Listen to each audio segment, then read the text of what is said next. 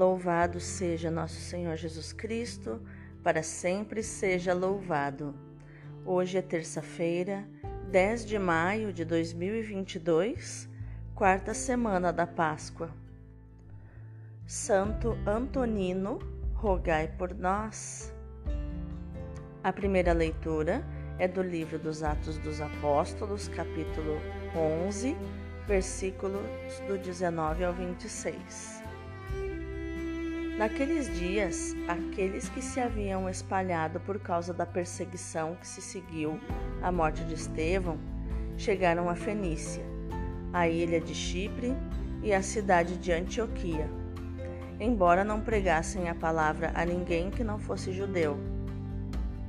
Contudo, alguns deles, habitantes de Chipre e da cidade de Cirene, chegaram a Antioquia e começaram a pregar também aos gregos, anunciando-lhes a boa nova do Senhor Jesus.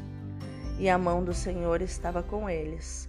Muitas pessoas acreditaram no Evangelho e se converteram ao Senhor. A notícia chegou aos ouvidos da igreja que estava em Jerusalém então enviaram Barnabé até Antioquia.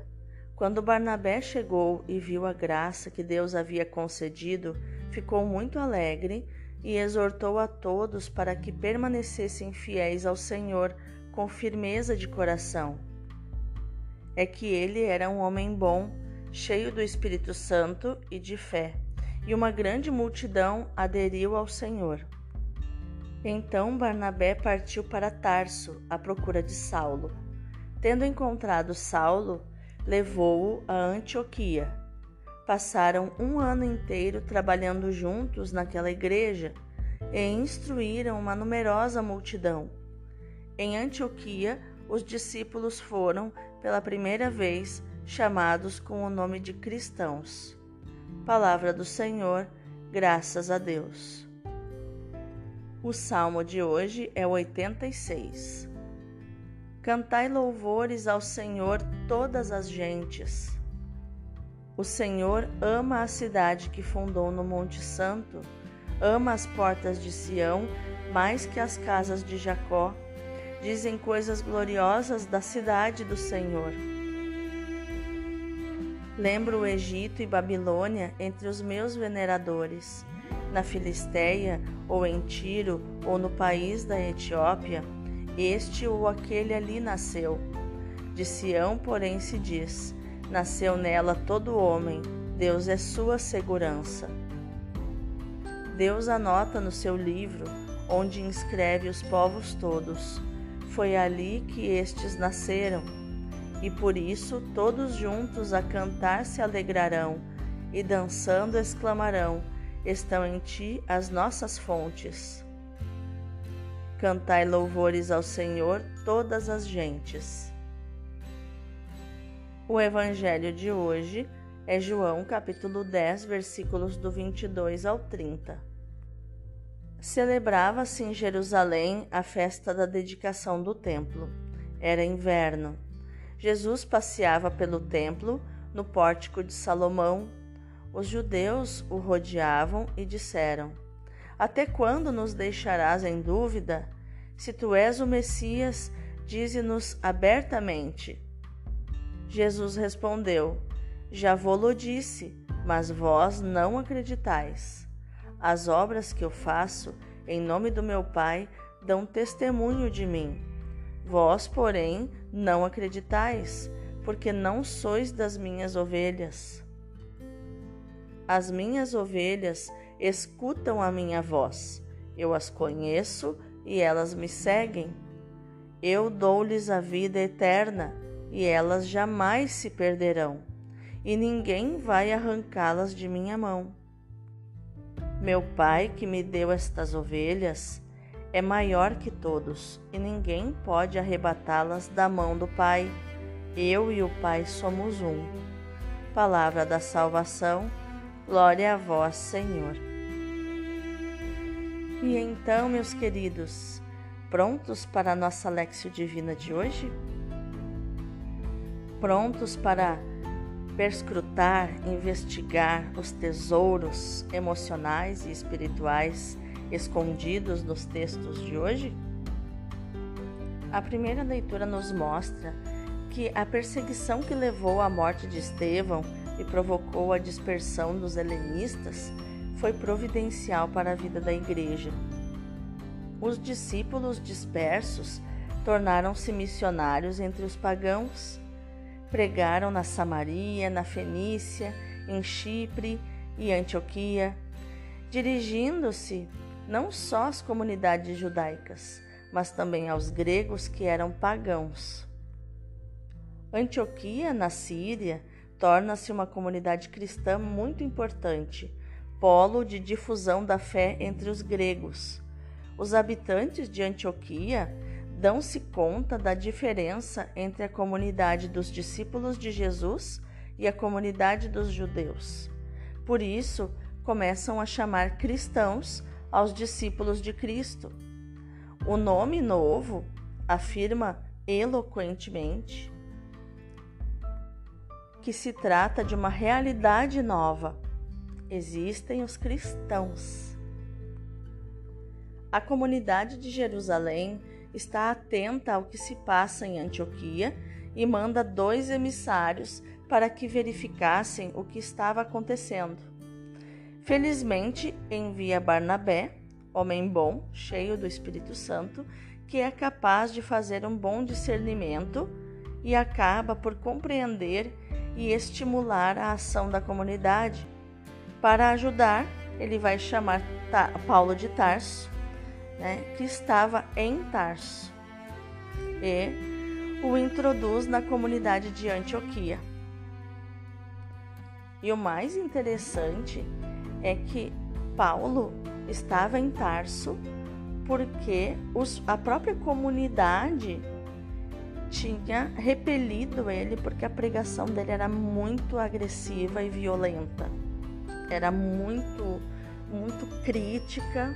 Ele estava tendo problemas entre os judeus, entre toda a, a, as, entre as pessoas que ouviam a pregação dele naquela localidade e os próprios cristãos devolveram ele para Tarso para ele ficar de castigo lá um pouco. E aí Barnabé vai lá e vai buscá-lo porque vê é, nele uma figura que tem potencial para pregação entre os gregos, pelo conhecimento dele, embora é, muito impetuoso, né, muito bravo, muito crítico, é, Barnabé vai ver em Paulo uma pessoa útil para evangelizar os pagãos, para evangelizar os gregos, que eram muito estudiosos, que eram muito inteligentes, então não era qualquer pregador que atraía, não era qualquer pregador que iria uh, atingir o coração deles. E Paulo era essa pessoa. Já no Evangelho, Jesus vai ao templo na festa da dedicação e passeia debaixo do pórtico de Salomão.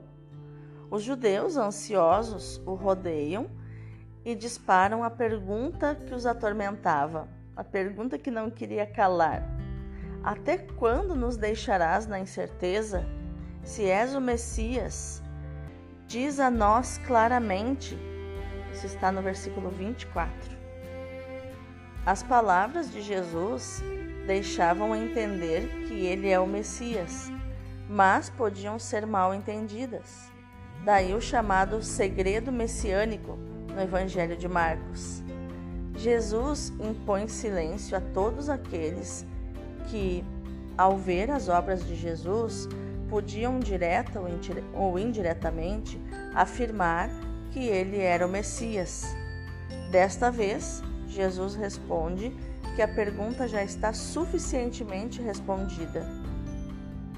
Basta ouvir as suas palavras e, mais ainda, observar as suas obras. O problema é que eles não estão dispostos a crer e não querem crer, ou seja, não querem aderir a Jesus, porque não lhe pertencem, não são seus, não são suas ovelhas. Eles não são atraídos pelo Pai, como Jesus afirma em João 6,4. Pelo contrário, quem o escuta dá prova de que pertence ao novo povo de Deus, é o ovelha de Jesus. Escuta a sua voz, o segue, não perecerá jamais. Jesus promete isso nos versículos 27 e 28. Os discípulos de Jesus terão de sofrer como ele sofreu, mas, tal como ele venceu a morte, também os seus discípulos que vivem unidos a ele hão de vencer estão protegidos pelo Pai, como Jesus afirma nos versículos 28 ao 30. Dado o contexto das leituras de hoje, e claro que o salmo está inserido né, nesse contexto, o salmo sempre vem como um cântico de louvor, de adoração a Deus, é, que tenha a ver com os, os textos do dia, né, com a primeira leitura com o Evangelho, ele vem iluminar tudo isso, né? Ele vem agir como uma linguagem profética que une o Antigo Testamento ao Novo Testamento, ou une os Atos dos Apóstolos, ou os livros que não são os Evangelhos, né? Os livros do Novo Testamento que não são os Evangelhos, vem unir ao Evangelho do dia, né? A, liturgia é toda pensada, toda formatada para que uma leitura tenha a ver com a outra. Então, dado o contexto, eu quero te convidar para nós mergulharmos numa meditação sobre as leituras de hoje. Os pioneiros da igreja de Antioquia foram missionários anônimos, tal como aconteceu em Éfeso em Atos 18, 1, em Alexandria, Atos 18, 24, e em Roma, Atos 28, 14, e em tantas outras comunidades cristãs ao longo dos séculos. Essas igrejas são monumentos a tantos missionários desconhecidos que, mesmo sem missão oficial, sem organização e sem propaganda, assumiram a sua condição de batizados e, animados pelo Espírito Santo, levaram adiante o trabalho da evangelização. Um exemplo e um estímulo para todos nós hoje. No Evangelho reencontramos a relação com Deus como condição de adesão a Cristo. Para crermos, é preciso que o Pai nos atraia para Jesus. Em outras palavras, para que alguém se torne ovelha do rebanho de Jesus e o escute, é preciso que o Pai lhe dê a fé, lhe dê o dom da fé. A fé é um presente que recebemos do próprio Deus. Vós não credes, porque não sois das minhas ovelhas, Jesus afirma no versículo 26. Ou seja, não credes porque o Pai ainda não vos deu a mim. Por isso não sois minhas ovelhas. Não acreditais e não me reconheceis. Quando Jesus se apresenta a uma alma que lhe foi dada pelo Pai, acontece algo semelhante ao que se passa quando duas pessoas se encontram pela primeira vez e se descobrem apaixonadas. Há um reconhecimento mútuo, há uma descoberta de que se pertencem um ao outro. E a vida torna-se mais bela. Quando o pai apresenta uma alma a Jesus, ela reconhece o seu mestre e o mestre reconhece a ovelha que o pai lhe dá. Que lindo isso, né? Nossa, que forte, né? É amor à primeira vista, quando Jesus se deixa revelar quando o Pai revela Jesus a nós. As minhas ovelhas escutam a minha voz, ele diz no versículo 27. Há ainda muitas ovelhas que não estão no rebanho, na igreja, porque ainda não ouviram a voz do pastor. Quando a ouvirem, vão reconhecê-la, porque o Pai lhes deu a Jesus e vão aderir a Jesus em amor recíproco. Reciprocidade. que palavra mais linda quando duas pessoas são recíprocas uma com a outra em amor.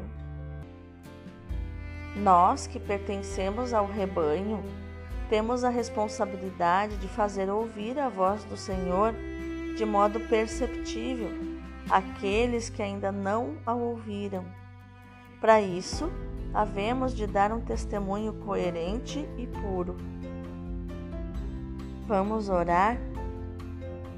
Ó Jesus, bom pastor, meu bom pastor, ilumina o meu coração e abre a minha inteligência para compreender a tua palavra. Na complexidade do mundo em que vivo, batido por tantas propostas religiosas, diante do agitar de tantas divindades, velhas e novas, sinto-me às vezes abalada e compreendo a incerteza, o desencanto e o ceticismo de tantos irmãos. Muitos estão feridos e decepcionados com Deus, com a igreja, com as pessoas. São muitas as vozes, Senhor, que lhes dificultam ouvir e discernir a tua voz. Tem compaixão de mim Confirma no mais íntimo do meu coração a tua palavra, com aquela certeza que só o Espírito Santo pode dar. Tem compaixão de todos os meus irmãos, Senhor, perdidos e confusos como ovelhas sem pastor. Fala-lhes no íntimo do coração. Faz que te escutem que escutem as batidas do teu sagrado coração, não como um dos tantos mestres que andam por aí, mas como o Mestre, o Mestre com letra maiúscula, porque tu e o Pai são um, são um só, um só em amor. Amém. Agora eu te convido a contemplarmos esta palavra de hoje na nossa Lexio Divina. Como nosso Senhor é amável sob o título de Bom Pastor, um título que resume tão bem todas as bondades do seu coração para conosco. Foi Ele que deu a si mesmo este título e que nos recordou todas as solicitudes, todas as ternuras, todas as dedicações de um bom pastor.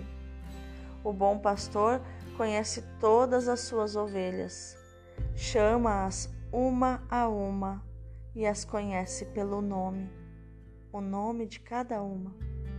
Caminha diante delas, conduz cada uma às melhores pastagens. Espiritualmente, temos por alimento da nossa alma a palavra viva de nosso Senhor, e para o nosso coração o alimento celeste da Eucaristia. O bom pastor dá os seus cuidados mais diligentes a todas as suas ovelhas.